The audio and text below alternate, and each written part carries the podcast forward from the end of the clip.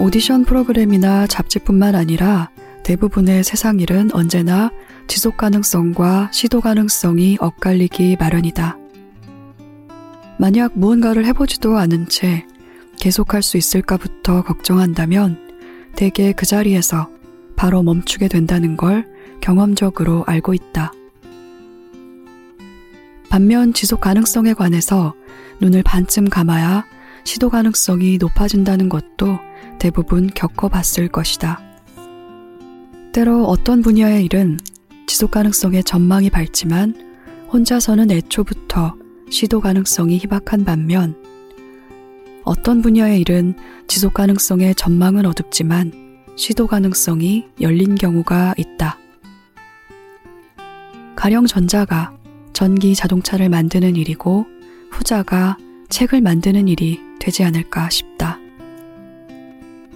출판은 자본주의 사회의 산업 분야에서 매우 드물게 시도 가능성이 누구에게나 열린 분야라고 나는 생각한다.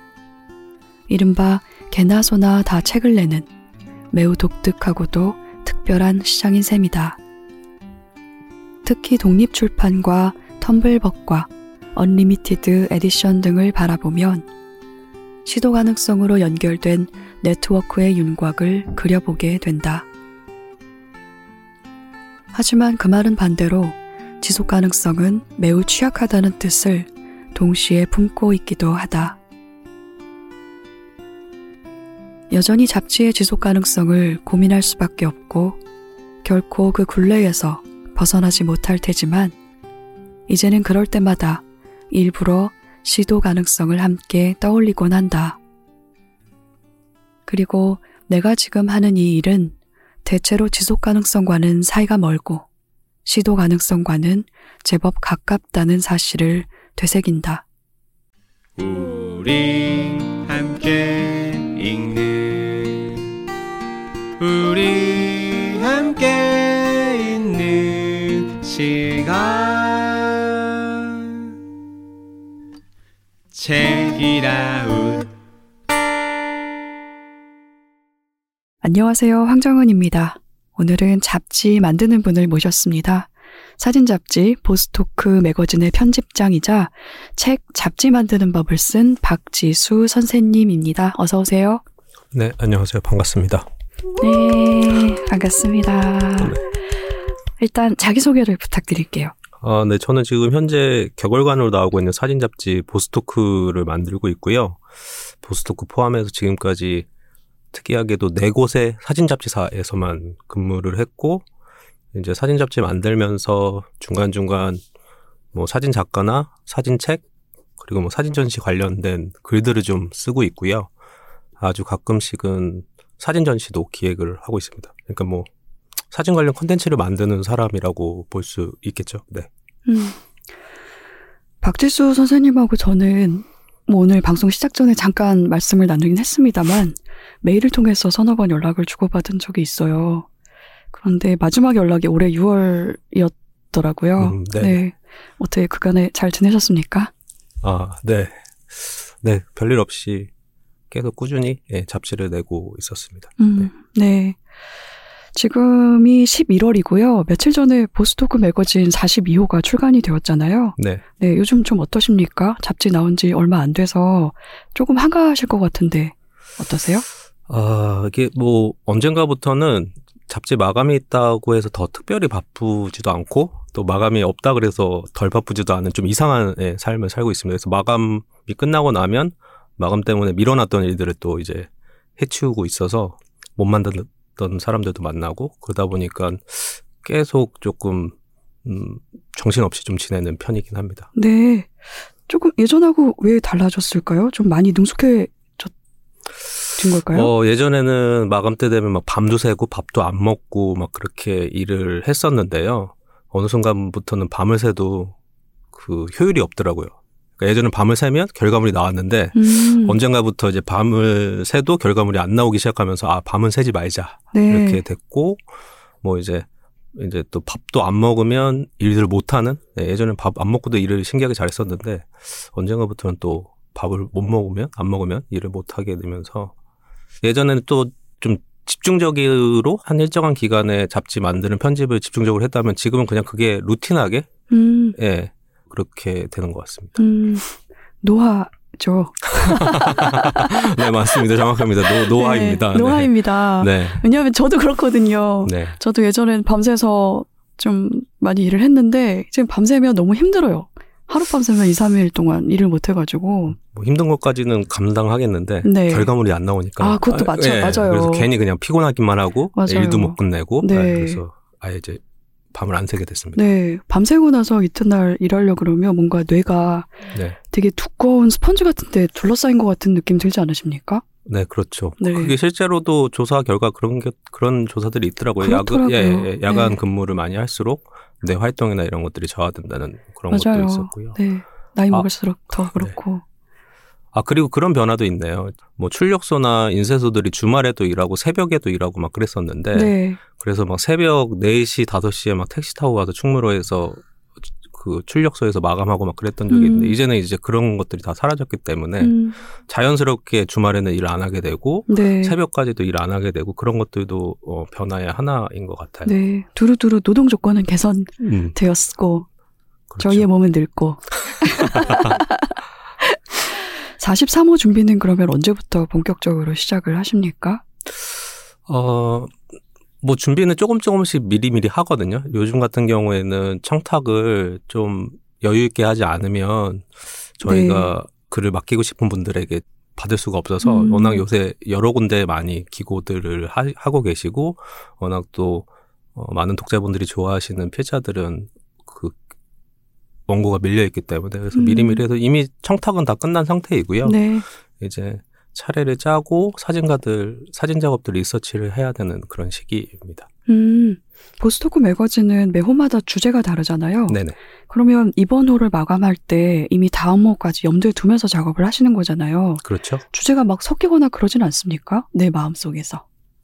어 그렇지는 않고요. 근데 이제 연말쯤 되면 다 내년도 주제들을 한 10개 정도 네. 예, 리스트업을 해놓거든요. 책에도 쓰셨죠. 그, 예, 그렇게 그 해야 10개 된다고. 정도 해놓고 이제 상황에 따라서 그리고 어떤 분위기나 시, 뭐 어떤 사건들이 일어났다든지 그런 것들에 따라서 좀 시의적인 주제를 할 때도 있고 아니면 음. 사진과 관계된 주제를 할 때도 있고 아니면 좀 준비하는 시간이 부족하다 그럴 때는 지금 당장 바로 할 수 있는 주제들 이런 것들을 음. 먼저 선택해서 하고요. 또 이제 1년 중에 6개 주제 중에는 음 제가 의식적으로 하나 정도는 정말 하고 싶은 거, 그러니까 정말 하고 싶다는 것은 판매량과 상관없이 하고 싶은 주제 음. 이런 것들은 조금 미리 많이 먼저 준비를 합니다. 아, 저 그거 여쭤보고 싶었어요. 대중이 좋아할 만한 주제가 있고, 박지수 선생님이 하고 싶은 주제가 있을 텐데, 그 균형은 또 어떻게 맞추는지, 그것도 어, 궁금해요.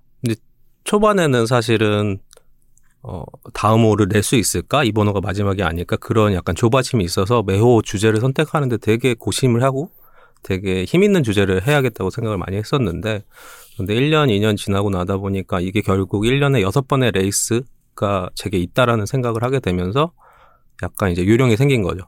두 개 정도는 좀 잘하고 싶은 주제, 음, 그리고 두 개 정도는 기술적으로 조금 평균으로 만들 수 있는 주제, 아, 그리고 두 개 정도는 좀 서툴거나 망하지 않을까라는 생각을 하면서 그렇게 안배를 하고요. 그래서 두 개 잘하고 싶은 주제 중에 특히 조금 판매량과 상관없이 하는 주제 같은 경우에는 막 5개월, 6개월 전에 청탁을 들어가기도 해요. 그래서 네. 작년에 나온, 아, 올해 나온 애도에 가나요 같은 주제는 제가 하고 싶었던 주제라서 음, 청탁이 되게 일찍 들어가기도 했었죠. 음, 네. 방금 말씀하신 내용이 여러모로 책에 이미 포함이 돼 있기도 한데요. 이번에 유유 출판사를 통해서 잡지 만드는 법을 책으로 내셨습니다. 어떤 인연으로 낸 책이고 또 어떤 독자를 생각하며 쓰셨는지 궁금해요. 최근에 제가 편집한 단행본 중에 하나가 보스토크에 나온 책이 유은선 평론가의 식물성의 유혹이라는 책인데요. 거기 서문에 보면 유은선 평론가가 세상에서 자발적으로 나오는 책은 없다 이렇게 표현을 하시더라고요. 음, 네. 그리고 누- 네. 그러니까 언제나 누군가 편집자든 출판사든 그런 타이들이 사실은 함께 맞아요. 있어야 책이 나오는 거죠. 네. 혼자 이제 저자 혼자서만은 나올 수 없다라는 그렇습니다. 의미를 이렇게 표현을 하셨는데 제 책도 마찬가지일 것 같아요. 그러니까 저도 내, 제 나름대로 한 10년 정도 일을 하다 보니까 한 번쯤은 정리해보고 싶다라는 마음은 있었는데 사실 엄두를 못 내고 있었던 참인데요. 함께 보스토크를 만들고 있는 이제 김현호 대표가 이제 유유출판사 쪽에 일종의 제안을 한 거죠. 음, 네. 나와 함께 일하는 동료 중에 이제 박재규 편집장이 있는데 이 사람이 잡지에 관해서 쓰면 좋을 것 같다. 이렇게 해서 이제 급 미팅을 하게 되고, 예. 그러면서 저도 이제 목차를 어 만들어서 차례를 만들어서 달라고 하시길래 저도 금방 이렇게 차례를 짜서 보내드렸거든요. 예, 그렇게 돼서 시작이 됐습니다. 음. 되게 신기한 시작인 것 같아요. 본인이 이 책을 만들어야지라는 의도가 먼저 앞선 게 아니라 곁에서 지켜보다가 그 이런 이런 책이 필요하다라고 느끼신 동료가 출판사에 먼저 접촉을 하신 거잖아요. 네, 그렇죠. 어떠셨어요? 아, 모르겠어요. 저는 이제 계속 잡지를 만들다 보니까 제 책을 내야겠다는 욕심이 그렇게 강하지는 않았 던 것 같아요. 음. 계속 저는 잡지를 통해서 독자들과 만나고 있고 뭔가 제가 하고 싶은 이야기도 전달하고 있고 그러다 보니까 10년 정도 계속 있으면서 뭐 잡지에 쓴 기사들이라든가 이런 것들이 제법 양이 되지만 그것을 묶어서 책을 내는 것에서는 크게 그냥 신경 쓰지 않았거든요. 왜냐하면 계속 잡지를 내고 있는 것 또한 책을 내고 있다라는 생각을 하고 있었기 때문에 그래서 크게 생각 안 했었는데 어쩌다 보니까 진짜 좋은 제안을 동료가 해 준 거고 저 모르게 그- 음. 그래서 그게 실제로 구체화가 됐고 저도 어 그런 동기가 필요했었나 봐요. 되게 그날 미팅하자마자 그 다음날 바로 차례를 짜서. 보냈거든요. 음. 그 그러다 보니까 이제 편집자도 이제 유의 사공의 편집자도 이제 바로 그 다음날 차례가 오니까 아 이거는 해볼 만하다라고 생각을 하신 것 같아요. 그래서 음. 네, 시작을 하게 됐죠. 음, 네. 책의 내용은 오늘 인터뷰를 통해서 천천히 풀어볼 텐데요. 일단은 제목 그대로 잡지 만드는 법이라는 제목 그대로 잡지를 처음 만들어 보려는 사람들에게는 시행착오를 줄일 수 있는 정말 훌륭한 지침이 될 것 같은 책인 것 같습니다. 고등학교 시절에 영화 잡지 키노 그리고 음악 잡지 서브를 끼고 살았다라고 책에 쓰셨습니다. 당시에는 잡지 어떤 면이 좋으셨어요? 어, 한 달에 딱 키노랑 서브를 읽어내려면 꽤 많은 시간이 필요했거든요. 특히 음. 키노 같은 경우는 정말 한 달 내내 욕하면서 읽었던 것 같아요. 너무 네. 어- 그 당시 너무 어려웠었기 때문에. 어려워서 네, 네. 네, 뭐 키노를 통해서 발터 벤야민 뭐 음. 이런 것도 처음 음, 보게 음. 되고 이러면서 고등학생이니까 이해를 전혀 못 했던 거고 음. 그럼에도 불구하고 계속 봤던 것은 뭐 그때는 몰랐지만 지금 지나고 나서 생각해 봤더니 키노나 서브 같은 잡지들이 늘 언제나 그렇게 저한테 말을 걸었던 것 같아요. 너 이거 봤어? 이거 되게 음. 재밌어. 네. 영화 그리고 네. 혹은 음반 이런 음반이 새로 나왔어. 이게 기- 요즘 되게 듣기 좋은 것 같아. 그리고 음. 그래서 계속 뭔가 새로운 컨텐츠들을 계속 소개하고 한번 같이 보자, 같이 듣자 이런 식의 제안을 하는 것 같은 느낌이 이제 키노나 서브가 있었고 그러면서 한편으로는 이제 새로운 것뿐만 아니라 이게 가장 잘 좋은 거야, 잘하는 거야, 막 이런 식의 그런 것들도 계속 소개를 하게 되잖아요. 음. 그래서 새로운 거, 가장 잘하는 것 이런 것들을 계속 제안해주고 소개해주고 이런 것들이 저에게는 되게 어, 흥미로웠고 그래서 거, 그 키노나 서브에서 제시해주는 리스트 같은 것들을 따로 모아서 저도 이제 그 리스트를 지워 나가면서 영화를 본다던가 아니면 그 음반을 있죠. 음반, 네. 음반을 구매한다던가 음. 그런 식으로 어, 계속 그렇게 보냈던 것 같아요. 예. 그러면서 잡지가 일상 속에서 되게 자연스럽게 친구처럼 있었던 거고 그런 것들이 나중에 생각해 봤을 땐 그게 되게 동시대적인 음, 속성이라는 것을 나중에 알게 됐거든요. 음. 계속 그 새로운 것들 그리고 지금 잘하는 것들 이런 것들에 대해서 얘기를 하는데 그런 동시대성이 을 생각하면 잡지가 어 늙으면 안 되겠다라는 생각을 좀 하게 되거든요. 음. 왜냐하면 잡지가 늙어버리면 막 좀 혼낼 것 같은 느낌? 예, 훈계를 음. 하거나 네네. 가르치거나 그러니까 아, 그런 느낌보다는 네. 이거 봤어? 이거 재밌어? 이런 느낌이지. 넌 이걸 봐야 돼. 음. 이런 게 뭐 이런 거야. 라고 이렇게 가르쳐 주거나 훈계를 하지 않았던 그런 지점들이 되게 좋았고 어 그런 것들을 계속 음 좋게 느꼈던 던 것, 것 같아요. 예. 음. 잡지를 좋아하는 마음이 내가 잡지를 만들자라는 마음으로 연결되는 게 쉽지는 않은 일 같거든요. 작가님 어떠셨어요? 잡지를 내가 만들어 보자라고 마음먹었을 당시를 혹시 기억하십니까? 아, 잡지를 만들어 보자라는 마음을 가져본 적은 없었던 것 같아요. 생각해 보면 음. 그러니까 사실은 이제 국어국문학과를 다니다가 사진에 예, 길이 잘못 빠져가지고 예, 사진 좀 심하게 이제 취미 활동 이상이 심하게 빠지면서 이제 수능을 다시 보고 28살에 다시 사진학과에 가. 네. 됐거든요. 아, 그러셨구나. 근데 그러면서 제가 이제 수업 시간에 작업을 보여주거나 이런 식의 수업을 할 때 보면 이제 그럴 때 저를 제 스스로 관찰해 보면 이 제가 의식하고 있는 게 전시장에 어떤 한 장의 사진으로 걸리는 것보다 이게 책의 형태로 글과 함께 배치되는 이런 모습들을 상상하면서 이렇게 결과물들을 만들고 결과물들을 보여주고 있다는 걸좀 느꼈어요. 그래서 음, 어, 무의식 중에 어, 책을 만들고 싶다라는 게 내 안에 있구나라고 했어라는 건 느끼긴 했는데 그게 잡지라고는 생각을 못 했었고요. 근데 우연히 이제 졸업할 때쯤 되니까 작업하는 건 좀 포기했었고 그래서 취업을 음. 생각하다가 우연히 이제 월간 사진에서 공고가 났던 거죠. 그래서 경험 삼아서 지원이라도 좀 해보자라는 마음으로 한 건데 덜컥 근무를 하게 돼서 음. 그러면서 이제 대학교 4학년 2학기 때부터 예, 회사에 다니게 되면서 이제 사진 잡지를 하게 됐던 거죠. 음, 실무를 경험하면서 옆에서 잡지가 만들어지는 과정을 지켜보면서 아 나도 할 수 있겠다라는 생각을 하신 거네요.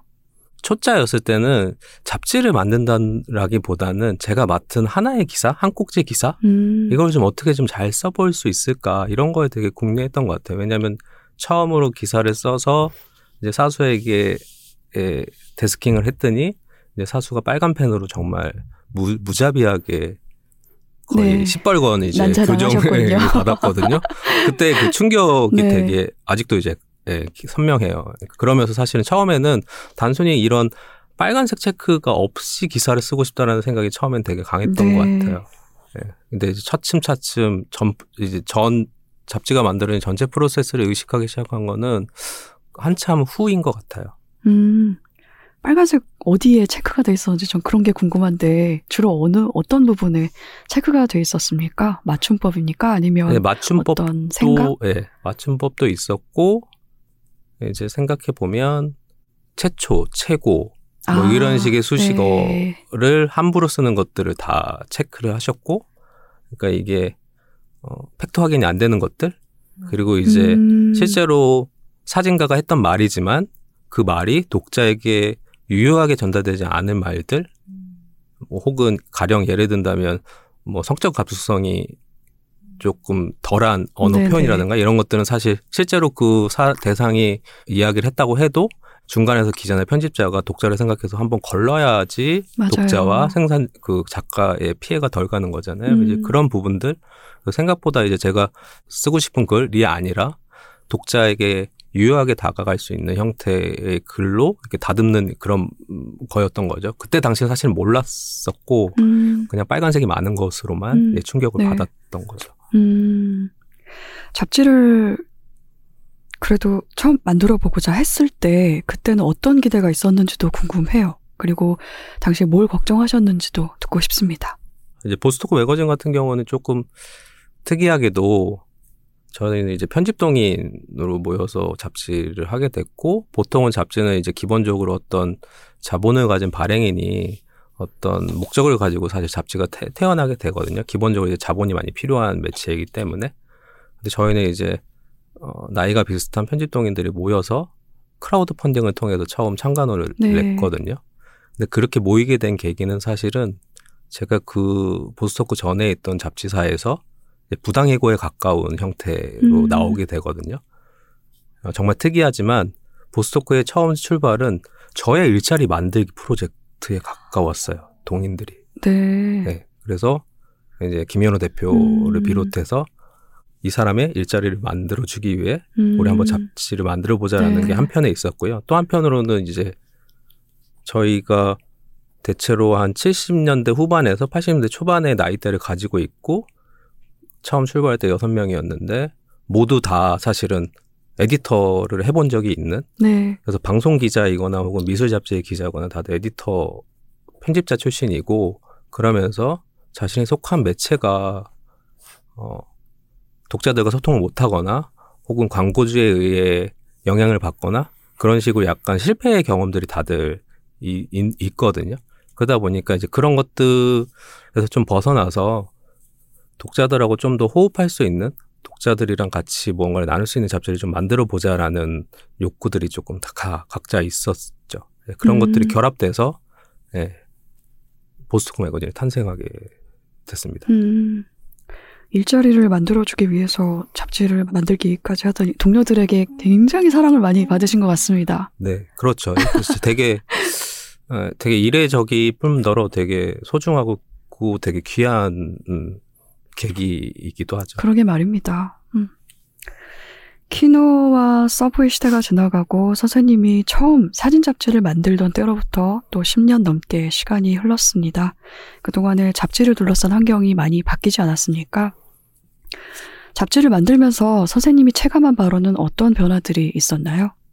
잡지의 어떤 요즘 경향들을 조금 살펴보면 요즘 대부분의 잡지는 뭐 이른바 원테마 큐레이션 잡지로 많이 바뀌었거든요. 네. 그 예전처럼 어떤 소식이나 뉴스 중심이 아니라 주제 하나를 정해서 그 주제와 관련된 어떤 컨텐츠로 꾸미는 형태가 많이 바뀌었는데요. 그거는 어 제가 보기에는 디지털 이후에 그 컨텐츠들이 엄청 많아지면서 그리고 소비자들이 컨텐츠를 소비하는 속도가 엄청 빨라지면서 사실은 월간지들이 다 없어지게 되거든요. 맞아요. 특히 이제 영화나 음악 월간지들이 디지털로 다운받는 영화 음악의 속도를 따라갈 수 없기 때문에 예전에는 월간지 영화 월간지 하- 하- 한 권이 그 달에 개봉 영화를 다 소개할 수 있었던 속도의 어떤 소비 속도였는데 지금은 그렇지 못하니까 사실 월간지들이 다 사라지면서 그런 빠르게 소비되는 콘텐츠들은 다 이제 온라인으로 가게 되고 잡지는 이제 그 속도를 맞추기보다는 그 속도에서 벗어나서 좀 더 천천히 길게 읽을 수 있는 형태로 많이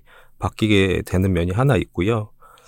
그러면서 이제 자연스럽게 생산자 중심에서 조금 독자 중심으로 옮겨가는 흐름도 저는 좀 흥미롭게 보고 있거든요. 네. 특히 이제 몇 년 전에 문해지들이 한참 많이 개편했을 때 그때 가장 큰 특징은 비평가 작가 중심의 편집위원 체제에서 이제 에디터 중심, 편집자 중심으로 음. 이제 바뀌어가는 모습이거든요. 그거는 다분히 조금 독자를 의식하는 편집자들이 이제 잡지를 마- 만드는 거죠. 그런 것들이 좀 상징적인 것 같아요. 리터 같은 경우도 사실은 처음 나왔을 때 쓰는 존재, 읽는 당신 이렇게 해서 읽는 당신을 강조했는데 사실 그 이전까지 문해지들은 대부분 쓰는 존재들, 작가들 왜 쓰는가 이런 질문들을 그렇습니다. 많이 했다고 하면 음. 그 이후에 문예지들은 무엇을 읽을 것인지 어떻게 읽을 것인지 이런 것들 중심으로 이제 바뀌는데 그것이 이제 작가 중심에서 편집자 중심으로 가는 방향들인 것 같아요. 그래서 크게 그 원테마 큐레이션으로 가는 거 그리고 어 잡지는 사실은 전통적으로 처음에는 다 출발할 때는 다 작가 중심으로 가거든요. 음, 문예지도 마찬가지고 작가와 비평가들이 모여서 동인 체제를 이루고 잡지를 만들었고 사진 잡지도 사실은 처음에 대부분 나온 사진 잡지들은 사진가들이 모여서 서너 명이서 모여서 사진 잡지를 만들거든요. 그러다 보니까 너무 생산자 중심이다 보니까 이제 사진계 동향이라든가 이제 어떤 작가가 어느 대학교에 부임을 했다. 음, 요번에 어떤 행사 음. 사진 행사가 열리는데 이제 여기에 주목해야 된다라는 식의 음, 그 생산자 중심의 동향들을 위주로 이제 다루게 되는 거죠. 그리고 이제 그, 그, 개 안에 들어가고 싶은 사람들은 유의미한 정보이지만 일반 독자에게는 음, 그렇게 유의미한 정보는 아닐 수 있거든요. 음. 네. 그래서 제가 계속 사진 잡지사를 다니면서 문제의식을 느꼈던 부분은 사실 그 부분이었어요. 생산자 중심과 그리고 또 한편으로는 광고주 중심의 잡지 형태. 그래서 좀더 음, 사실은 그런 부분에서 거기서 좀 벗어나야 되지 않나라는 생각을 많이 했었던 거죠. 음. 그게 이 책 안에서도 보스토크 매거진의 창간 과정을 언급하시면서 한 이야기에 방금 말씀하신 내용도 포함이 되어 있는 것 같습니다. 네.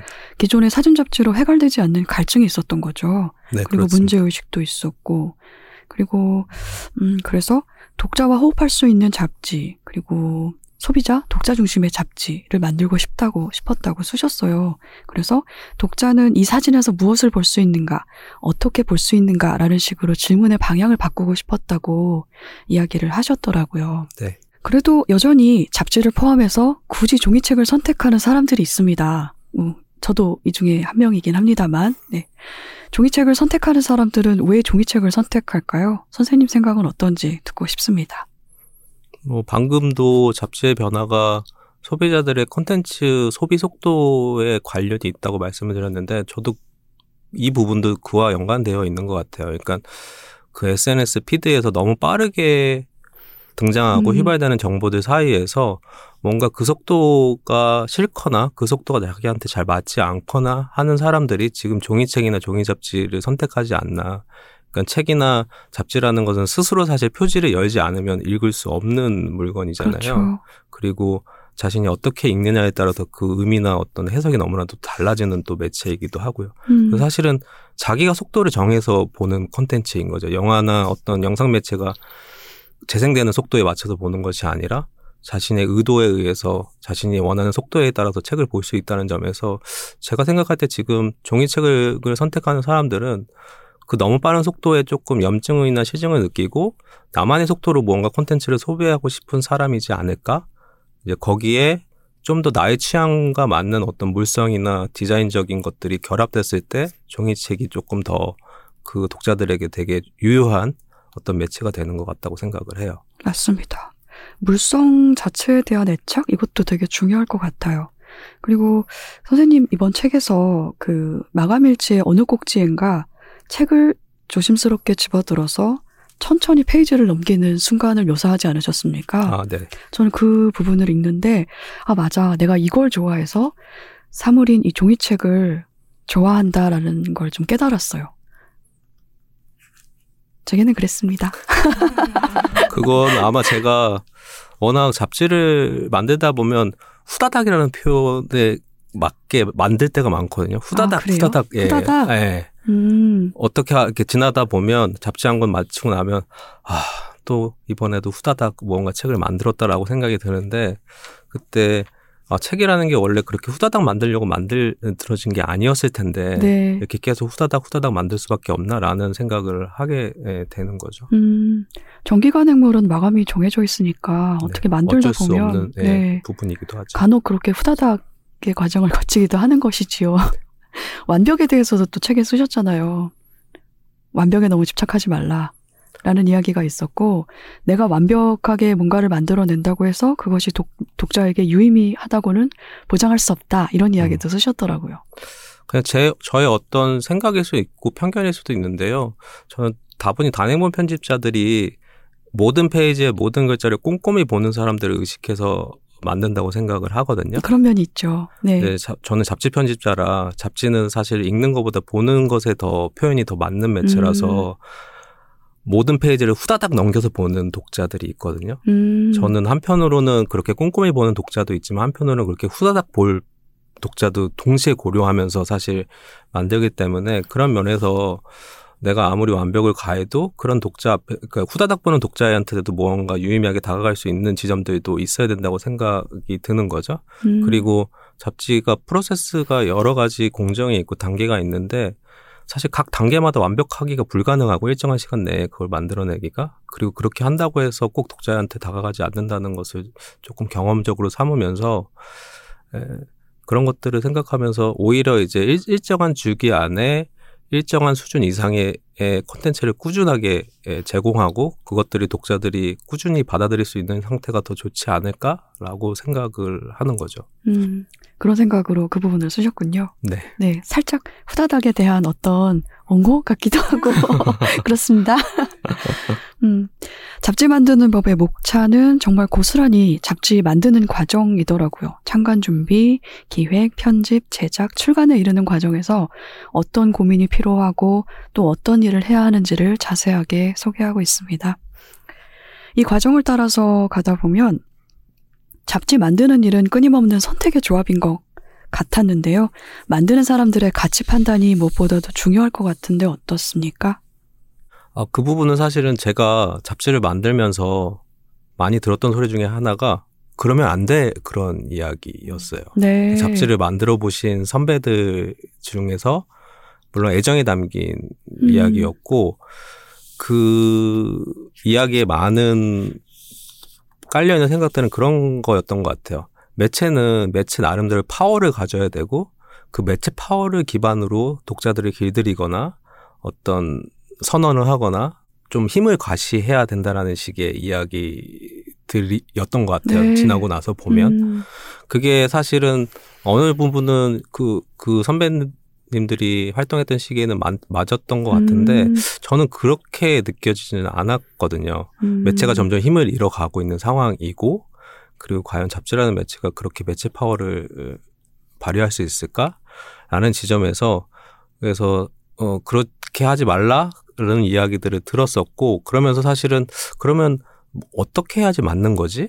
라는 생각을 고민하게 됐고 그러면서 어, 정답이 있다라고 생각을 했었던 건데 사실 지나고 보니까 정답은 없고 선택을 할 수 있었던 거였더라고요. 음, 그래서 어떨 때는 아 내가 어떤 걸 선택하는 순간에 잘못 선택했다라는 것을 후회하던 시절이 있었다고 하면 어떤 시절부터는 아 그것이 선택을 할 수 있었던 거를 몰랐던 거를 더 후회하게 되더라고요. 음, 그러니까 A가 맞다, B가 맞다. 아 A가 맞는데 B를 선택했다가 아니라 A, B 선택할 수 있는 어떤 선택 사항인데 그러지 못하고 뭘 선택해야지만 정답인 것처럼 생각을 했었던 거죠. 근데 잡지 만드는 과정들이 보면 사실 그렇게 정답이 없고 각 잡지사마다 사실 프로세스가 또 다 조금 음. 조금씩 다르고 그리고 컨텐츠마다 다르기 때문에 그런 식의 선택들을 하는 게 더 중요하고 만약에 제가 그 이 책을 뭐 후임으로 오는 어떤 사람에게 얘기하고 싶은 것으로 설정해서 이 책을 썼는데요. 그럴 때, 어, 이러, 이게 맞아, 이게 정답이야 라고 이야기 해 주기보다 이것도 선택할 수 있고 저것도 선택할 수 있어 라고 말해주고 음. 싶은 생각이 있는 거죠. 음. 음. 예전에는 사진 잡지뿐만이 아니라 많은 잡지들에서 그 그런 엘리트주의적인 그런 시각들이 대단히 많았던 것 같습니다. 우리가 선도해야 된다라는 생각이랄까요? 근데 그거 독자들도 다 눈치채지 않습니까? 음, 그렇죠. 네. 음. 보스토크 매거진 창간호 주제는 페미니즘, 반격하는 여성들이었습니다. 이후로는 사진과 권력, 다크 투어리즘, 2020년에 홍콩, 타인의 고통, 팬데믹 다이어리, 그리고 초반에 이야기가 나왔던 애도에 관하여, 또 가장 최근으로는 기후위기 보고서였죠, 42호가. 네. 네, 이런 다양한 주제를 담았는데요. 주제를 어떻게 결정하시는지도 궁금합니다. 뭐 앞서 말씀드렸지만 연말이 되면 한 10개 정도 후보들을 어, 리스트업을 하고요. 그리고 사실 처음에 창간하면서 동인들이랑 어떤 큰 틀을 잡을 때 보스토크가 어 1년에 6개의 주제를 한다고 했을 때 3개는 아주 사진적인 주제를 했으면 좋고 그리고 나머지 3개는 사진 잡지에서 전혀 다루지 않는 주제였으면 좋겠다라고 어, 이제 큰 가이드라인을 어, 정했었거든요. 그래서 음. 사실은 창간호 때 페미니즘은 그 당시에는 사진 잡지에서는 잘 다루지 않는 주제였어요. 음, 그리고 이제 뭐 5호에 있던 스냅이라든가 이런 식의 주제는 다분히 사진적인 주제인 거죠. 그래서 저희가 세운, 세운 목표는 그런 거였어요. 그러니까 사진 잡지에서 그동안 잘 다뤘던 주제이지만 좀 다르게 접근해 보자.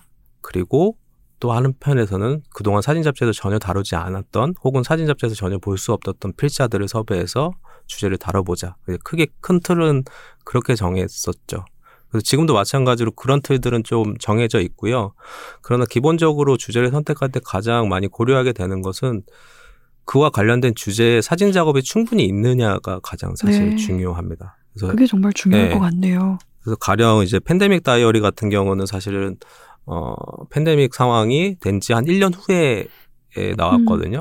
근데 그때도 사실은 팬데믹 상황이 되자마자 이 주, 이런 주제를 다뤄보자라고 이야기를 했었지만 그러지 못한 이유는 사진 작업이 충분히 있지 않았기 네. 때문에 그래서 한 1년 정도 기다렸죠. 1년 정도는 돼야 사진가들이 작업을 하고 그 결과물들이 나올 수 있을 거라고 생각을 했었던 거죠. 아, 그, 어떤 시대의 흐름이라는 게 있지 않습니까? 그리고 특정한 사건들이 있고요. 그러면 그 사건들이나 흐름을 따라가는 이 사진 작가들의 속도도 저는 좀 궁금해지네요. 말씀 듣고 보니까.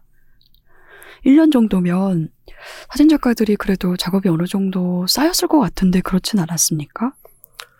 이제 왜냐면 뭐 1년 정도 어, 그러니까 저희 그 팬데믹 다이어리가 1년 후에 정도에 나, 나왔던 네네. 건데 그래서 1년 정도면 이제 작업이 나올 거라고 생각을 했었던 거고 사실은 그런 상황이 되자마자 뭐 저널리즘적인 사진들, 예, 어떤 사진들은 많이 생산됐지만 음. 그런 접근성이 다른 작업들은 충분히 더 시간들이 필요하거든요. 음. 그래서 사진 양도 중요하긴 하지만 그 작업의 방향성이 다양하려면 그만큼의 좀 시간이 또 필요한 거죠. 그래서 지금 당장 시급한 문제를 장면들을 찍는 저널리즘적인 사진만 뿐만 아니라 그것들이 지나고 난 다음에 다시 좀 곱씹어보는 형태의 사진 작업도 좀 필요하고 하기 때문에 그 정도의 시간은 필요하다고 판단을 했었던 거죠. 음, 비슷한 시기에 그 다른 잡지나 미디어도 다룰 것 같은 주제도 있지 않나요?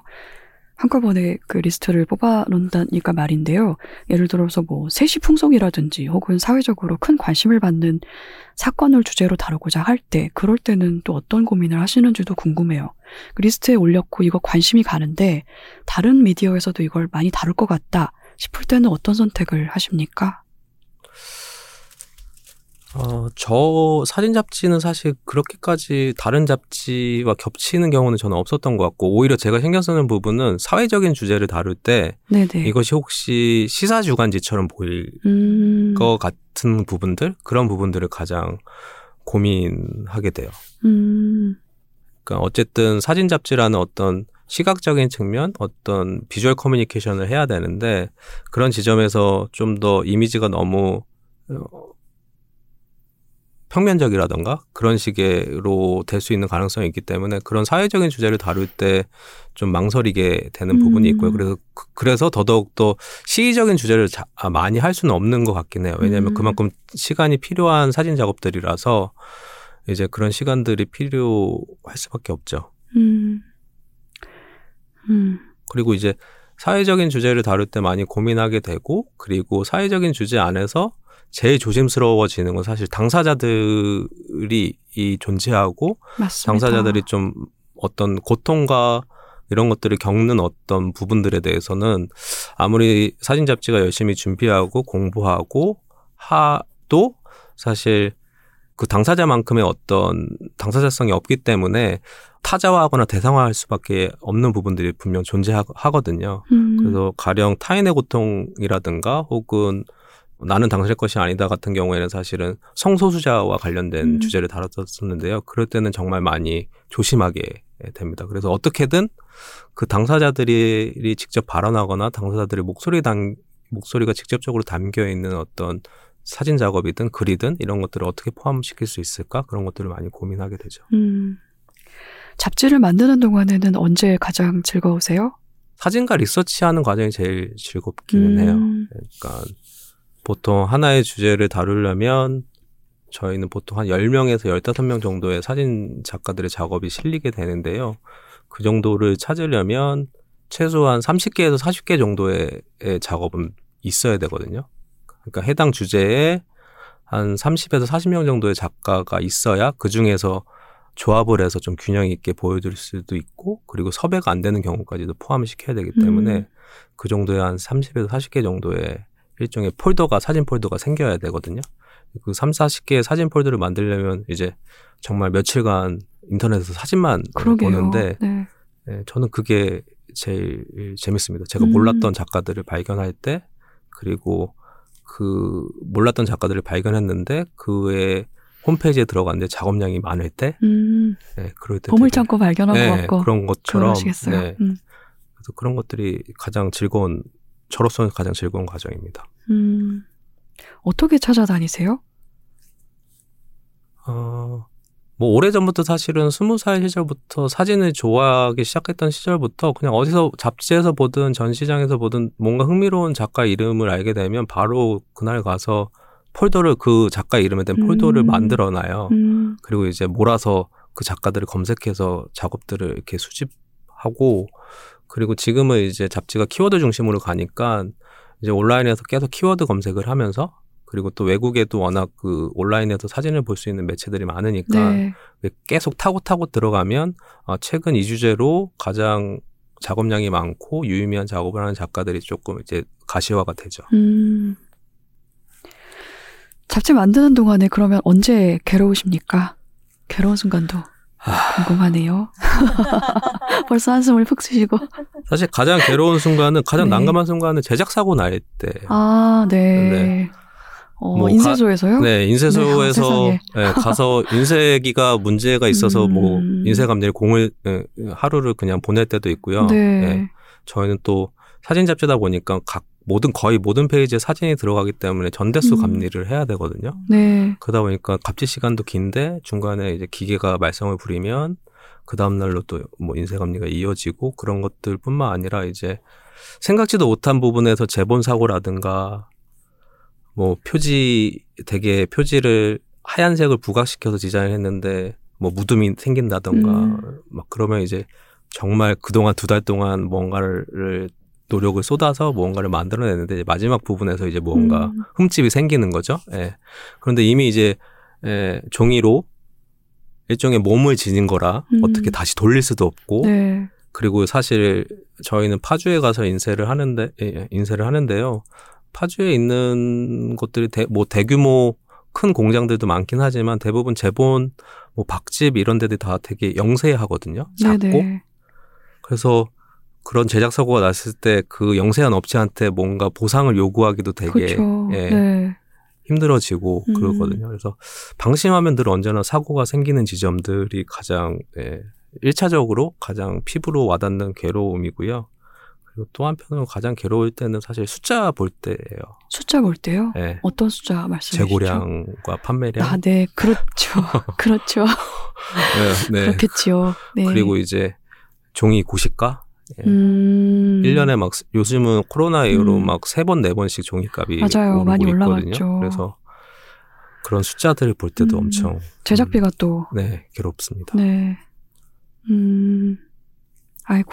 그 인쇄소 감리의 고충에 대해서는 저도 간접적으로 이제 좀 주워 들은 게 있어서 육체적으로도 너무 힘들다고 거의 그런 이야기를 들은 적이 있어요. 저는 예전에 제 단행본이 나올 때 책 사이즈가 잘못 나와가지고 여기 재본한 부분을 잘라내서 재작업을 해야 되는 상황도 있었거든요.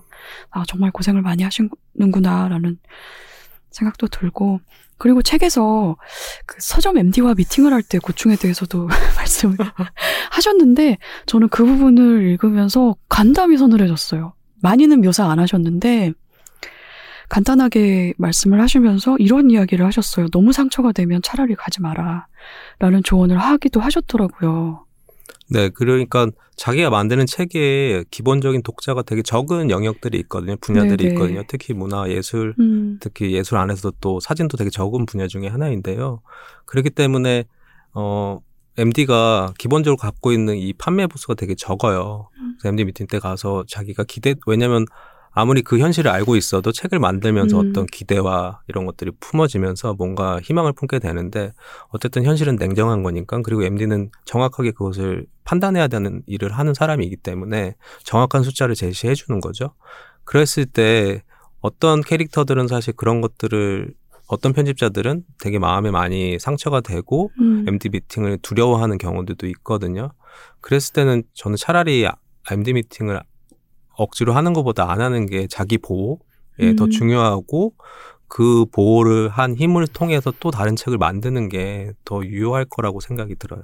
음. 그래서 이 정도로 상처를 많이 받는 일이로구나라는 것도 좀 느껴지고 책을 만드는 과정에서 너무나 많은 사람들이 수고를 한다는 생각도 저는 새삼하게 됐어요. 선생님의 책을 읽으면서 말입니다. 음, 이거 물어볼까 말까 좀 많이 망설여지긴 하는데 원고 청탁 과정은 어떻습니까?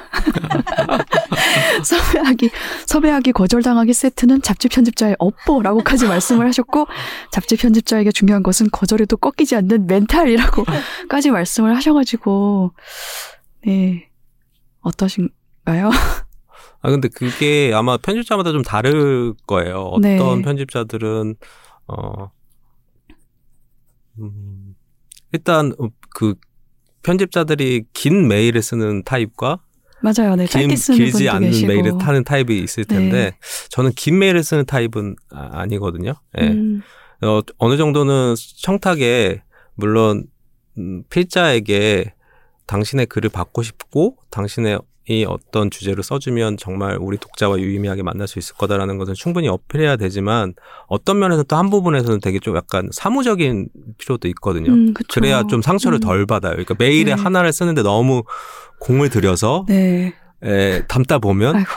그렇게 청탁할 때마다 거절 메일이 오면 음. 어, 예, 상처를 받을 수밖에 없거든요. 맞아요. 그래서 사실은 빠르게 포기하는 법이 필요하죠. 그러니까 단행본 편집자와 달리 단행본 편집자는 계속 끈기를 가지고 어떤 피- 필자에게 에너지를 부여한다고 하면 사실 잡지 편집자는 계속 빠르게 다음, 다음, 다음을 음. 예, 선택해야 되는 음, 일이기도 해요. 그러니까 음. 왜냐하면 그 최종적으로 나와야 되는 책의 기간이 정해져 있기 때문에 맞아요. 이 청탁 과정에서 너무 미련을 갖고 붙잡고 있으면 그 다음 단계가 진전이 안 되기 때문에 일정한 시간을 정해놓고 일정한 숫자의 리스트를 정해놓은 다음에 그 안에서 빨리 어, 해결해야 되는 예, 그런 일일 수밖에 없는 거죠. 음, 그러게 말입니다. 저도 원고 청탁을 좀 자주 거절하는 입장이라서 방금 박지훈 선생님이 말씀하신 그런 생각을 하고 계실 것이다라고 믿고 답신을 드리고는 하거든요. 말씀하신 것처럼 길게 써서 보낸 메일에 거절하는 내용을 쓸 때는 저도 많이 좀 많이 조심스럽고 죄송하고 그래요.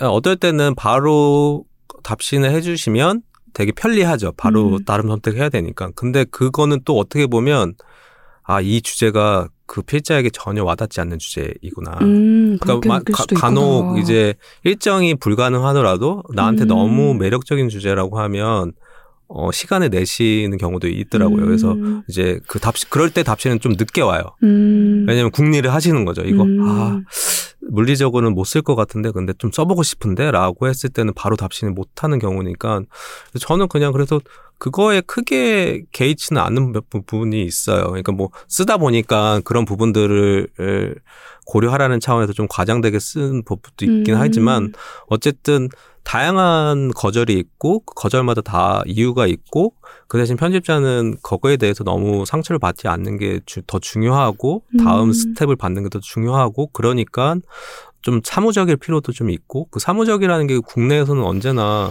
인간적이지 못한 것으로 많이 예, 음. 받아들이는데 최근에 조금 달라진 것 같긴 예, 합니다. 저희한테 여전히 좀 그- 저는 그렇다고 느끼는 음. 면이 있긴 하는데 어쨌든 사무적이라는 것이 어, 최대한 어, 서로 각자 할 일들을 정확히 주고받으면서 문제 없이 그냥 넘어가면 되- 될 수도 있는 거잖아요. 그래서 좀 청탁을 드리는 것도 거절하는 것도 좀 더 가볍고 사무적일 필요는 있을 것 같아요. 네. 그런데 그런 부분들이 어떤 부분에서는 되게 성의 없어 보이는 것처럼 보이는 면도.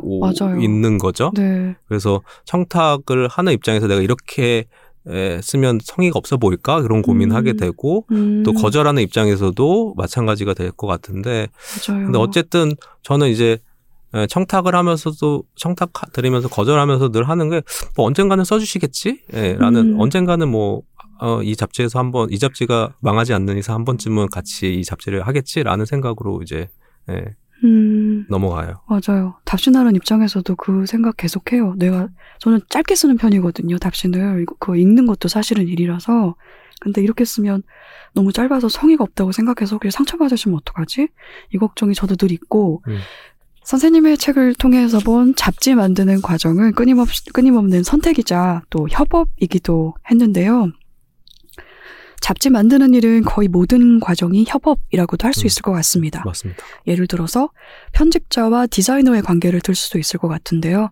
선생님은 이 두 입장을 두고 서로 생각의 방향이나 지향점이 다를 수밖에 없는 사람들이라고 하셨어요. 이런 두 사람의 협업에서 꼭 필요한 게 있다면 뭘까요? 저는 일차적으로는 결과물만 보고 좀 판단을 하는 게 좋다고 생각이 들어요. 그러니까 음, 편집자가 디자이너가 만든 결과물만 놓고 판단을 하는 게 더 현실적으로 좋을 것 같고 반대로 디자이너도 편집자의 어떤 것들을 어, 결과물만 놓고 보- 보는 게 좋고 결과물이 안 좋다고 하면 바로 수정을 해야 되, 는 거죠. 그런데 편집자가 아 디자이너가 이거 되게 하는데 오래 걸려고 애를 썼는데 라고 하면 수정 요청을 못 하게 되거든요. 음, 또 음, 반대로 사실은 디자이너는 편집자에게 분량을 줄여달라고 한다던가 아니면 지금 이, 이, 이 상태에서 이 원고를 그대로, 그대로 넣어버리면 그리드가 무너지기 때문에 최소한 몇 줄을 빼달라든가 이런 식의 요구를 해줘야 되거든요. 음, 어쨌든 편집자는 내용 중심으로 내용이 최대한 잘, 잘 전달되길 바라는 입장이고 이제 디자이너는 그 내용보다도 사실은 어떤 시각적인 일관성과 그렇죠. 규칙들, 통일성들이 더 중요하거든요. 음. 가령 이제 뭐 이번 책에는 면주를 어느 위치에다 정해놨다라고 하면 그 면주가 사실 모든 페이지에 다 들어가길 원하거든요. 디자이너들은 면주가 무엇이죠? 뭐 쪽보라 쪽 번호라든가 아, 아니면 네. 소제목이라든가 네, 네. 페이지마다 이제 면주, 음, 예, 네. 면의 어떤 정보를 주는 음. 것들이죠. 이제 그런 것들을 예, 디자이너가 설계할 때도 사실은 홈마다 변화를 주고 싶기 때문에 어떤 음. 다른 식의 폰트라든가 위치라든가 이런 것들을 활용하게 되거든요. 그러면 사실 그것들이 모든 페이지에 적용된다는 가정하에 사실 그걸 설계하거든요. 음, 그런데 이제 편집자 입장에서는 그 면주가 사진을 가린다던가 혹은 내용을 전달하는데 방해가 된다고 음. 빼달라고 요청을 할 수 있죠. 그랬을 때 이제 어, 디자이너 같은 경우는 이 통일성이 무너지는 것이 너무나 싫기 때문에 음, 예, 저항이 있을 수밖에 없는 거죠. 그랬을 때 둘 다 사실은 자기가 세운 원칙보다도 결과물만 놓고 봤을 때는 정답이 나오거든요. 그래서 사실은 어 그럴 때가 있어요. 둘이 봤을 때 결과물이 안 좋은 거 딱 보이거든요. 음, 그런데 서로 그동안 뭘 했다라는 어떤 노력과 정성이 있다라는 전제 혹은 내가 실수했다라는 걸 인정하기 싫어서 네. 그냥 고집하는. 경우들이 네. 있어요. 네. 이것 봐 이러면서 네. 그래서 사실은 저는 제일 좋은 어. 협업 관계는 서로 미안하다, 미안하다, 빨리 다시 하자라는 말을 음. 서로 꺼낼 수 있는 관계가 가장 네네네. 좋은 관계고요. 맞아요. 그리고 음. 그 고집 때문에 음, 자존심 때문에 미안하고다는 얘기를 안 하고 실수를 인정하지 않을 때 결과물은 엉망이 음, 되는 거죠. 그래서 시간은 시간대로 오래 걸리고 서로 스트레스 받고 기싸움하고 그리고 최종적으로 결과물이 안 좋은. 네. 음, 그래서 그럴 때는 조금 감정을 배제하고 결과물만 놓고 판단하는 거가 제일 중요할 것 같아요. 음. 방금 말씀하신 내용이 편집 카테고리에 사진을 외우자 내용이지 않습니까? 네. 사진을 외우자였고 그리고 그 챕터의 꼭지에서 그 마지막에 젠 화이트의 말을 인용을 하셨어요. 제가 인상적이라서 여기다 써서 왔거든요. 편집자는 마감 시간 2시간 전에 완성된 원고와 그림 뭉치를 디자이너에게 들고 와서 이것을 세 페이지로 만들어 주시오. 깨끗하게. 라고 외쳐서는 안 된다. 라고 인용을 하셨더라고요. 그러면 이런 걸 요구하는 편집자는 어떻게 되는 것입니까? 무슨 일이 생기나요? 아, 만약에 그렇다고 하면 저는 결과물이 좋을 거라고 기대하지 말아야 된다고 생각이 들어요. 음, 네. 음, 어쨌든 만들긴 만든다. 만들 수 있죠. 어. 예. 그 대신 좋은 결과물을 어, 원한, 네. 좋은 결과물을 원한다면 네. 디자이너에게 충분한 시간을 줘야 되고요. 그렇죠. 그리고 편집자가 먼저 컨텐츠를 보고 이해했기 때문에 이 음. 컨텐츠가 디자인에서 무엇이 중요한데 디자인 키를 제시해 줘야 돼요. 그 디자인 음. 키는 근데 좀 시각적인 것과 연결돼야 돼요. 근데 편집자들은 시각적인 부분에서 잘 연결을 못하는 지점들이 좀 있거든요. 너무 음, 내용 중심으로 그렇죠. 보다 보니까. 네. 그래서 사실은 내용이 중요하다고 해도 그 내용 중에서 시각적으로 변환될 수 있는 키들을 좀 몇 개를 뽑아서 디자이너가 제시를 해준다던가 혹은 디자이너가 그걸 다르게 해석해 주기를 좀 이렇게 제안을 해줘야 되는 시간과 것들이 필요한데 그랬을 때는 좋은 결과물이 나오더라고요 결과적으로 음. 그런데 짧은 시간에는 결과물은 나오지만 좋지는 않을 거고 그런데 그렇게 짧게 해주고 결과물까지 좋게 나, 아, 나오길 바라는 거는 저는 말이 안 된다고 생각하는 그렇죠. 편이에요. 네. 음, 모든 일에서 그런 것 같습니다. 선생님이 책에서 한 번도 타협이라는 말을 쓰지를 않으셨더라고요. 저는 그 되게 인상적으로 읽었는데, 비용을 걱정해야 하는 상황이라든지 혹은 협업 과정에서 겪는 그런 난관 등등을 이야기하실 때 타협이라는 말을 안 쓰시고 타계라든지 조정이라는 말을 사용을 하셨어요. 그래서 아 의식적으로 타협이라는 말을 안 쓰시나라는 생각도 저는 들기도 했는데 저는 거기서 쉽게 뭐 난관을 만나서 쉽게 비관하지 않으려는 그런 어떤 능숙한 태도가 좀 느껴지기도 했거든요. 어, 되게 생각지 못한 부분이네요.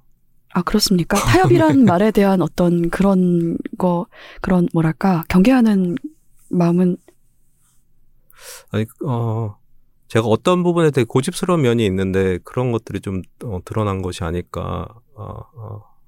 네. 음, 음, 왜냐면 이제 뭐 디자인하고 협업 같은 경우도 마찬가지고요. 어, 저는 어쨌든 일을 하는 사람들은 업자들은 뻔히 안다고 봐요. 어떤 결과물이 더 좋은지. 음, 근데 그 좋은 결과물을 놔두고 말 그대로 타협하면 안 된다라고 저도 무의식적으로 갖고 있는 것 같아요. 음. 그러니까 한 사람 한, 한 그러니까 중간에 만나서 타협하는 결과물들이 결코 좋지 않더라고요. 음. 그러니까 가령 잡지의 표지를 고를 때 많은 편집부에서 투표를 하거든요. 어, 저는 그렇게 투표한 결과물들이 언제나 안 좋았던 경험이 있어요. 음, 그렇군요. 어, 디자이너가 강하게 주장하든지 편집자가 강하게 주장하든지 어떤 특정한 사람이 강하게 주장했을 때 뭐, 물론 모두 그런 건 아닌데 오히려 그게 더 큰 힘을 발휘할 때가 있더라고요. 네. 그러니까 다수결의 원리가 주- 중요하지 않는 부분들이 있고 결과물만 놓고 봤을 때 그랬을 때는 제가 디자이너를 적극적으로 설득하든 디자이너가 저를 적극 서- 적극적으로 설득하든 그렇게 오히려 타협이 아니라 한쪽이 한쪽으로 완전히 설득되거나 조정되는 게 오히려 결과물만 놓고 보면 더 좋은 것 같고 이제 중요한 거는 그 과정에서 어느 한쪽이 상처를 받지 않는 게 가장 음, 중요할 것 같아요. 음. 네. 음. 그래서 저도 가끔은 뭐 디자이너의 의견 전적으로 예, 따를 때가 있거든요. 음. 음. 정말 재밌는 얘기네요. 투표를 해서 선정된 결과물이 별로였다라는 이야기가 어, 네. 정말 재밌는 이야기 같습니다. 그 단행본 같은 경우는 표지를 선정할 때 그런 식으로 뽑기도 하거든요. 몇 번 몇 번 표지 시한 정해놓고 이거를 이제 표결에 붙여가지고 그게 결정되는 경우들이 종종 있어요. 그런 경우를 생각해 보면 근데 어쩌면 또 음, 제가 있는 책이 그렇게 대중적인 독자 수가 많지 않기 때문에 가능할 수도 있을 것 같아요. 그러니까 일반적인 단행본이고 좀 더 독자 수가 많은 경우에는 그 데이터가 되게 유효할 수 있을 것 같아요. 음, 근데 보스토크 매거진 같은 경우는 주제를 중심으로 다룬다든가 혹은 사진이라는 요소들이 있기 때문에 그것을 어, 어쨌든 전체적인 흐름이나 어떤 균형이나 어떤 그런 주제와 연관되건 시각적인 어떤 부분에서 연관되는 어떤 것들이 있는데 그거를 투표로 하면 멀어지는 경우들이 그러네요. 있는 거죠. 음, 그러네요. 네. 성격이 다르네요. 네, 다른 부분이 음. 저는 이번 책에서 지속 가능성보다는 시도 가능성을 생각한다, 우선 생각한다는 이야기도 인상적이었거든요. 그 이야기도 혹시 들을 수 있을까요? 직접? 어, 그거는 제가 실질적으로 자주 접했던 질문이에요. 이제 워낙 보스토크가 크라우드 펀딩으로 시작된 잡지고 그러다 보니까 만드는 사람도 그렇고 보는 사람도 그렇고 이게 어디 언제까지 나오겠어라는 약간의 불안감이 네. 있는 거죠. 그래서 어떤 음, 행사 같은 자리에 나오면 언제나 빠지지 않고 나오는 질문이 그거예요. 이제 보스토크에 대한 걱정이기도 하고 내가 독립출판이나 독립잡지를 만들고 싶은데 음, 그런 지속 가능성을 늘 고민하는 거죠. 그래서 사실은 그 대답을 하려고 되게 많이 고민을 했었어요. 그리고 그런 필요한 요건들이 있을 거라고 생각을 했었고, 그러나 어느 순간 그 오디션, 뭐 책 속에도 오디션 얘기를 했지만, 네네. 그 지속 가능성을 생각하다 보면은 갖춰야 될 스펙들이 되게 많이 다, 달라붙게 되더라고요. 음, 맞아요. 모두 있어야 예, 되고, 예. 모두 해야 되고, 뭐 상도 받아야 되고, 기금도 네. 받아야 되고, 음, 뭐 이런 것들을 나열하게 되는데 그러다 오디션 프로그램에서 우연히 본 거예요. 어떤 심사위원이 정말 애정을 담고 어떤 음. 한 사람에게 이야기를 하는데 앞으로 계속 노래를 하려면 매력이 있어야 되고 뭐 공부를 좀더 해야 되고 막 이렇게 얘기를 하는 거예요. 근데 음. 그게 한편으로는 되게 꼰대스럽다고 느끼면서 한편으로는 되게 애정이 있고 너와 네가 이 같은 업계에서 같이 오래 일을 하자라는 이야기이기도 하니까 되게 애정이 담긴 이야기인데 그 당사자의 눈빛에는 사실은 지금 이 무대에서 이 노래 하나를 위해서 온, 온 거라는 느낌이 있었거든요. 음, 그런데 지속 가능성이 너가 없어. 그러니까 지금을 안 보는 것 같은 느낌이 드는 음. 거예요. 그래서 반대로 아 이게 지속 가능성이란 말이 자, 자칫 잘못하면 한 번 해본 사람이 내가 해봤는데 네가 그 이걸 계속 하려면 이래야 돼라는 톤이 될 수밖에 없는 부분들이 있더라고요. 그래서 오히려 이제 경험한 사람이 그것을 하고 싶어 하는 사람들을 을 격려가 아니라 오히려 이제 현실이 하는. 이렇다라고 네. 하면서 이제 맞게 되는 경우들이 있는데 맞아요. 그 그러면 안 되겠다. 그리고 이제 특히 책이라는 물건이 혼자서 시도를 해볼 수 있는 지금 사회에 몇 안 되는 물건이라고 네. 생각이 들거든요. 물론 그렇습니다.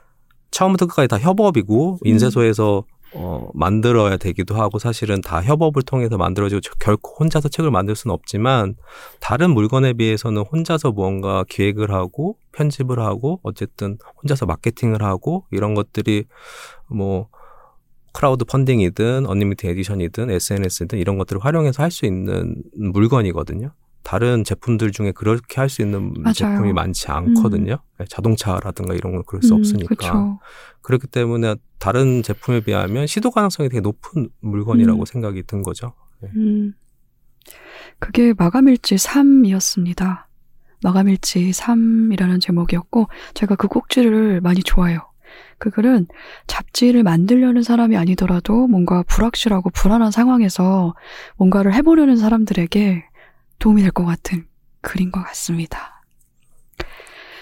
살짝 미소를 지으시네요. 이, 그 저희 보스 매거진 편집인이 정병규 선생님이신데 네.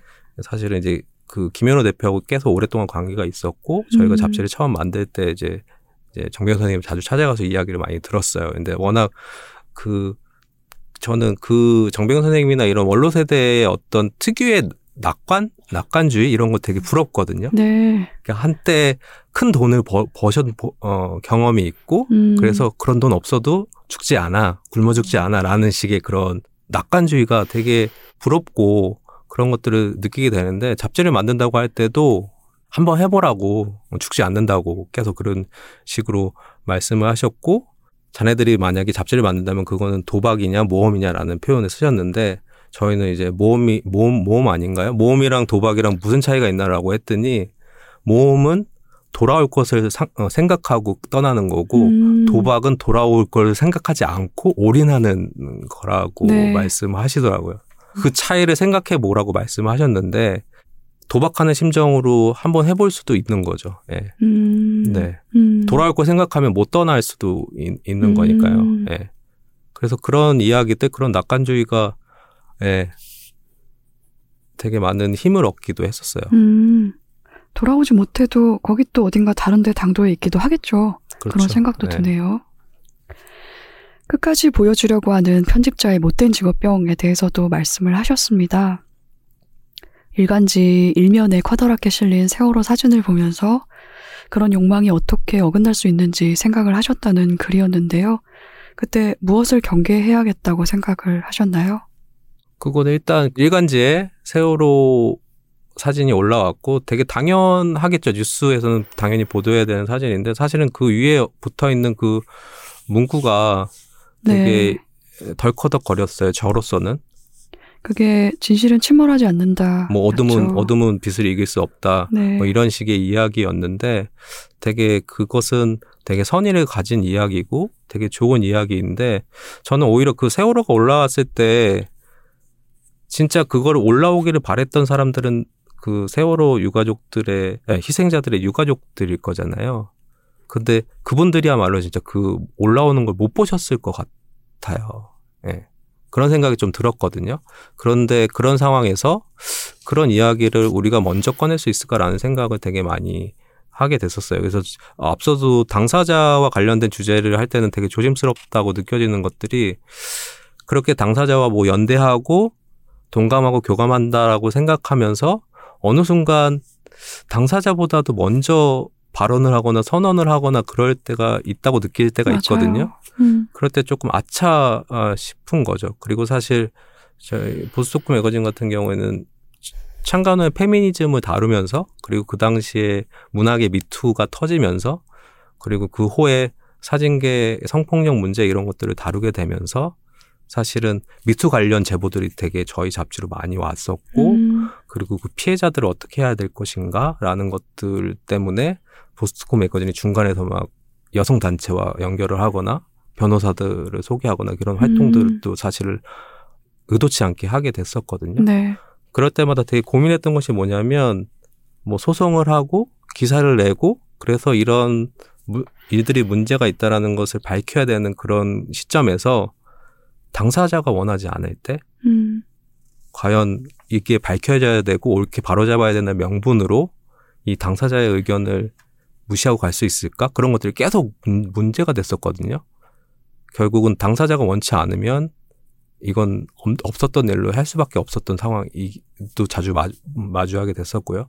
그러, 그렇게 보면서 사실은 그 세월호와 관련해서 그리고 사진가들이 또 기본적으로 무언가 사건이 일어나면 계속 제일 먼저 나가서 이렇게 막 음, 사진들을 가져오면서 사실 저도 그런 사진가들을 되게 비판하거나 경계하면서 저 못지않게 그 사진들을 가져다가 계속 잡지에 보여줬었거든요. 근데 그렇게 보여주는 과정 속에서 어떤 어, 공동의 명분이나 사회적인 의미들을 찾았지만 그 의미들이 가끔씩 당사자보다 먼저 섣부르게 판단하거나 발언을 했을 때는 예, 되게 조심해야겠다라는 음. 생각으로 사실 그 부분을 썼던 거죠. 음. 그렇습니다. 그리고 창작자나 편집자들이 의외로 간과하기가 쉬운 게 그런 사회적 참사들을 이야기할 때 보여줄 보여주고자 할 때 그럴 때 당사자가 그걸 볼 수 있다는 당사자가 그것을 목격하는 순간 자체를 잘 상상하지 못하는 경우도 더러 있는 것 같더라고요. 음. 저도 그 근처까지 가서 아차했던 순간이 있었기 때문에, 네. 선생님의 이야기가 많이 공감이 됐어요. 잡지를 만드는 과정에서 시작부터 끝까지 독자를 상상하자, 독자를 생각하자는 제안을 반복해 하셨습니다. 내가 만들고 싶은 잡지의 독자들이 누구인지, 그 독자는 무엇을 원할 것 같은지 거듭 생각하라고 하셨는데요. 선생님에게는 보스토크 매거진의 독자, 그리고 이번 책 잡지 만드는 법의 독자는 어떤 사람들인지 궁금합니다. 어, 제일 어떻게 보면 또 어려운 문제이기도 한데요. 근데 여기서 사실 독자는 타겟 독자 그런 개념은 아니긴 해요. 네. 저는 이 출판이나 이 책을 만드는 이쪽에서 계속 타겟 독자를 많이 강조하고 그런 것들을 이랑 말하는 타겟 독자는 분명 아니고요. 그리고 독자는 너- 늘 언제나 미지의 존재인 것 같아요. 실제로 존재하는지도 모르겠고 마치 언제나 유니콘처럼. 상상되죠. 네, 네. 상상되죠. 그러나 사실 이 말을 계속 관, 관- 그러니까 의식적으로 반복하는 이유는 너무 생산자 중심으로 빠져들지 않으려고 하는 음. 이야기이기도 해요. 그리고 음, 기본적으로 한동안은 지금 잡지는 많이 변화했지만 한동안 잡지는 여전히 생산자 광고 광고주 중심의 기울어진 형태로 왔었기 때문에 그리고 그런 것들이 문제가 불거졌었기 때문에 뭐 이런 이야기를 해도 될지 모르겠지만 사실 문예지 같은 경우가 저는 다분히 생산자 중심의 잡지여서 생겨난 문제들이 있었다고 보거든요. 그렇죠. 그러니까 가령 표절 시비 같은 경우에도 음, 한 출판사가 등단을 시키고 때로는 그 사람을 취업을 시켜서 편집자로 같이 일하다가 음, 또 등단뿐만 아니라 또 문학상까지 주면서 그리고 계속 어 기고를 하게끔 하면서 그 상황 속에서 표절시비 그런 구조 안에서 표절시비나 이런 것들이 제대로 어 다뤄질 수 없겠다. 미투 음. 문제뿐만 아니라 음, 그것이 다분히 독자나 소비자들에 대한 어떤 감각들이 되게 둔, 둔감하기 때문에 사실은 그런 그런 구조 속 이 구조가 된다는 게 사실은 말이 안 되는 부분들이 있잖아요. 근데 그럼에도 불구하고 그렇게 유지되는 것은 독자에 대한 어떤 의식이나 감각이 되게 둔하기 음. 때문이라고 많이 생각이 들거든요. 그래서 사실은 이것은 생산 중심으로 너무 치우치게 가는 것들을 좀 경계하는 의미가 더 크고요. 그리고 어, 가끔씩 어, TV나 이럴 때 보면 어떤 되게 노인분 등장하시는데 어떤 노인분인데 되게 말하시는 거나 행동하는 거나 생각하시는 게 기본적으로 타자가 이렇게 같이 있다는 느낌의 어떤 되게 현명한 노인분을 가끔씩 TV에서 볼 때가 있어요. 네. 그, 예.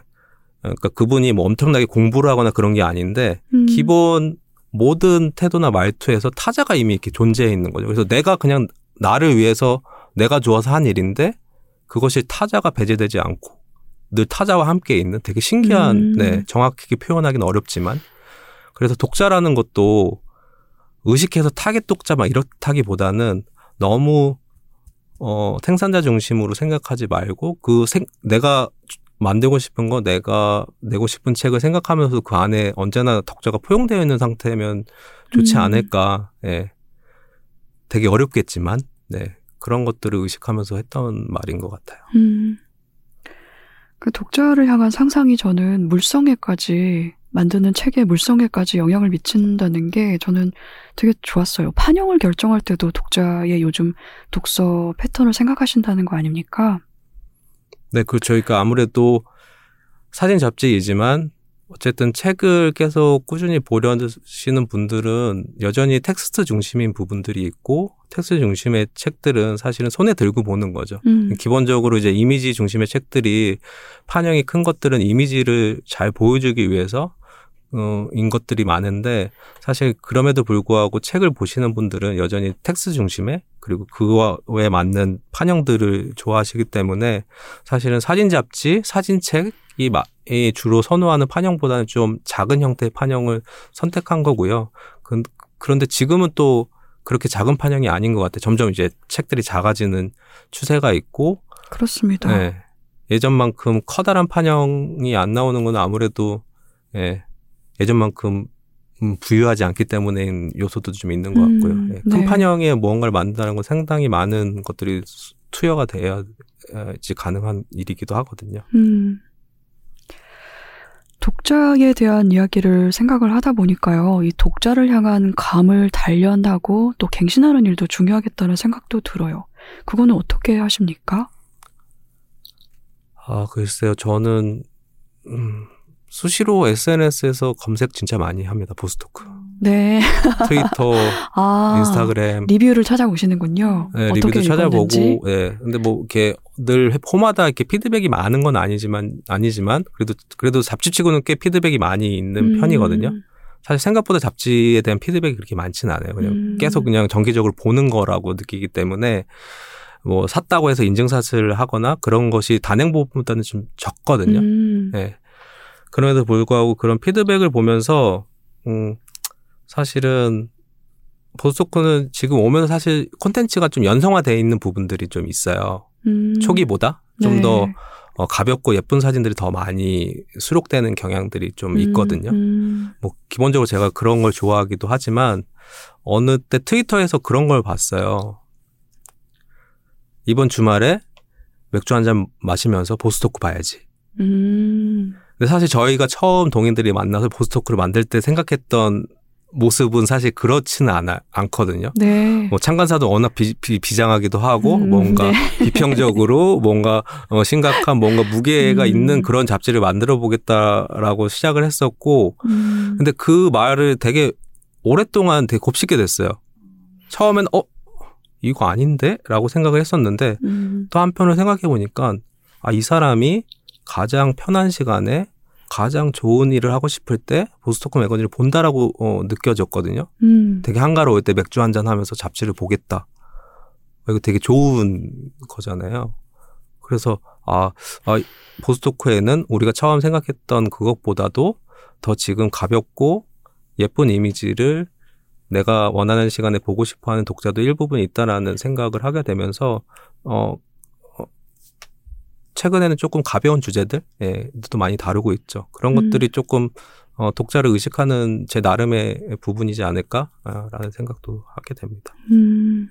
어떤 피드백을 받을 때 보람을 느끼세요?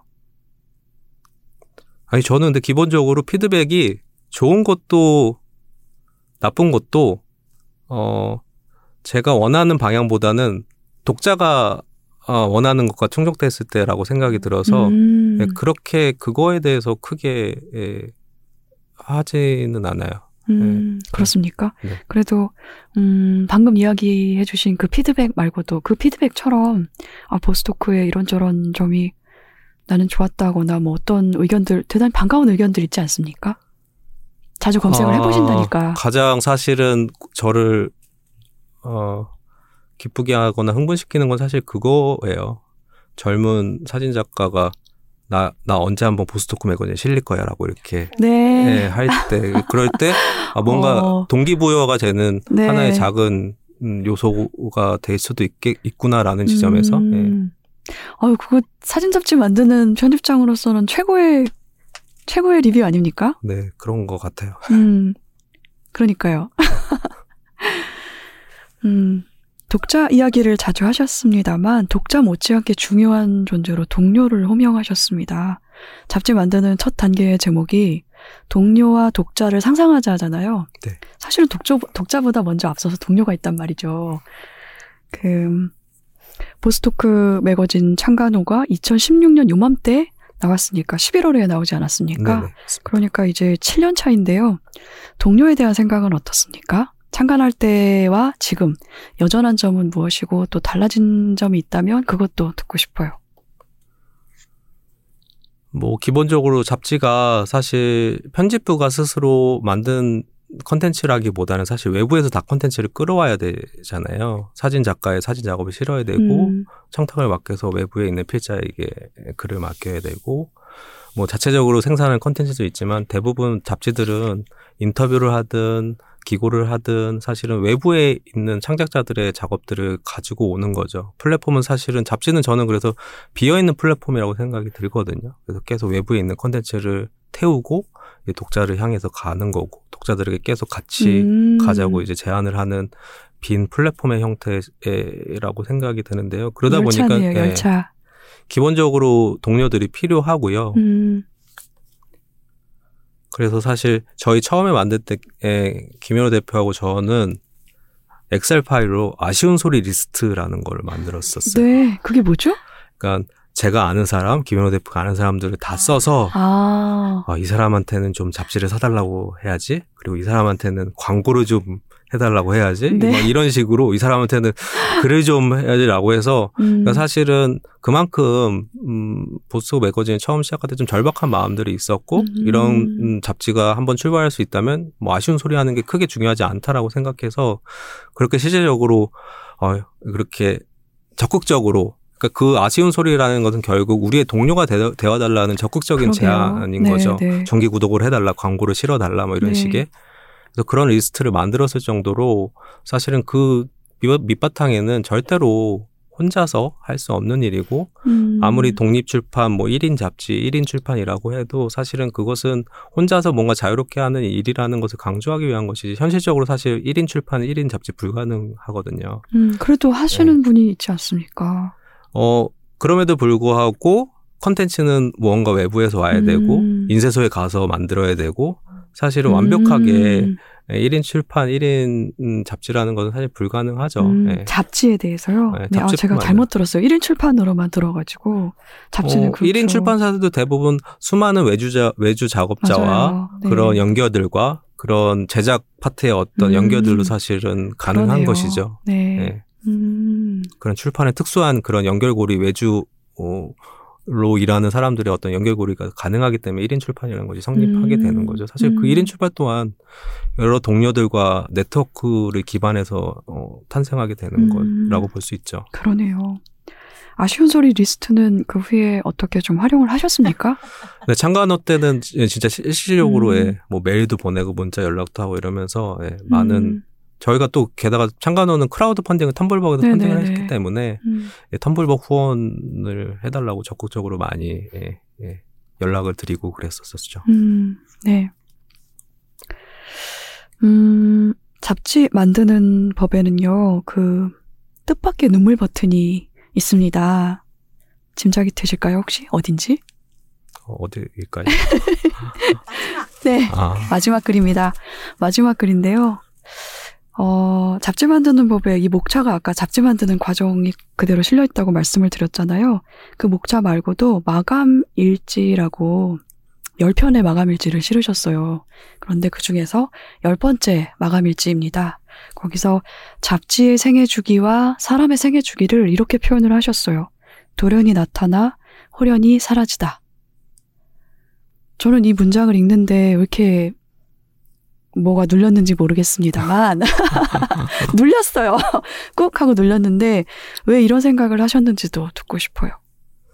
근데 그거 처음부터 어, 일종의 방어 기제 같았던 것 같아요. 그러니까 잡지사에 처음 음, 들어가서 일을 하고 있는데 제가 사실은 좋아했던 포토넷이라는 잡지가 그때 휴관을 했거든요. 음, 근데 사실은 어 잡지사에 들어가면서 바뀌었던 바뀐 점이 그때부터 바뀐 점이 어떤 책을 보든지 크레딧을 먼저 보게 돼.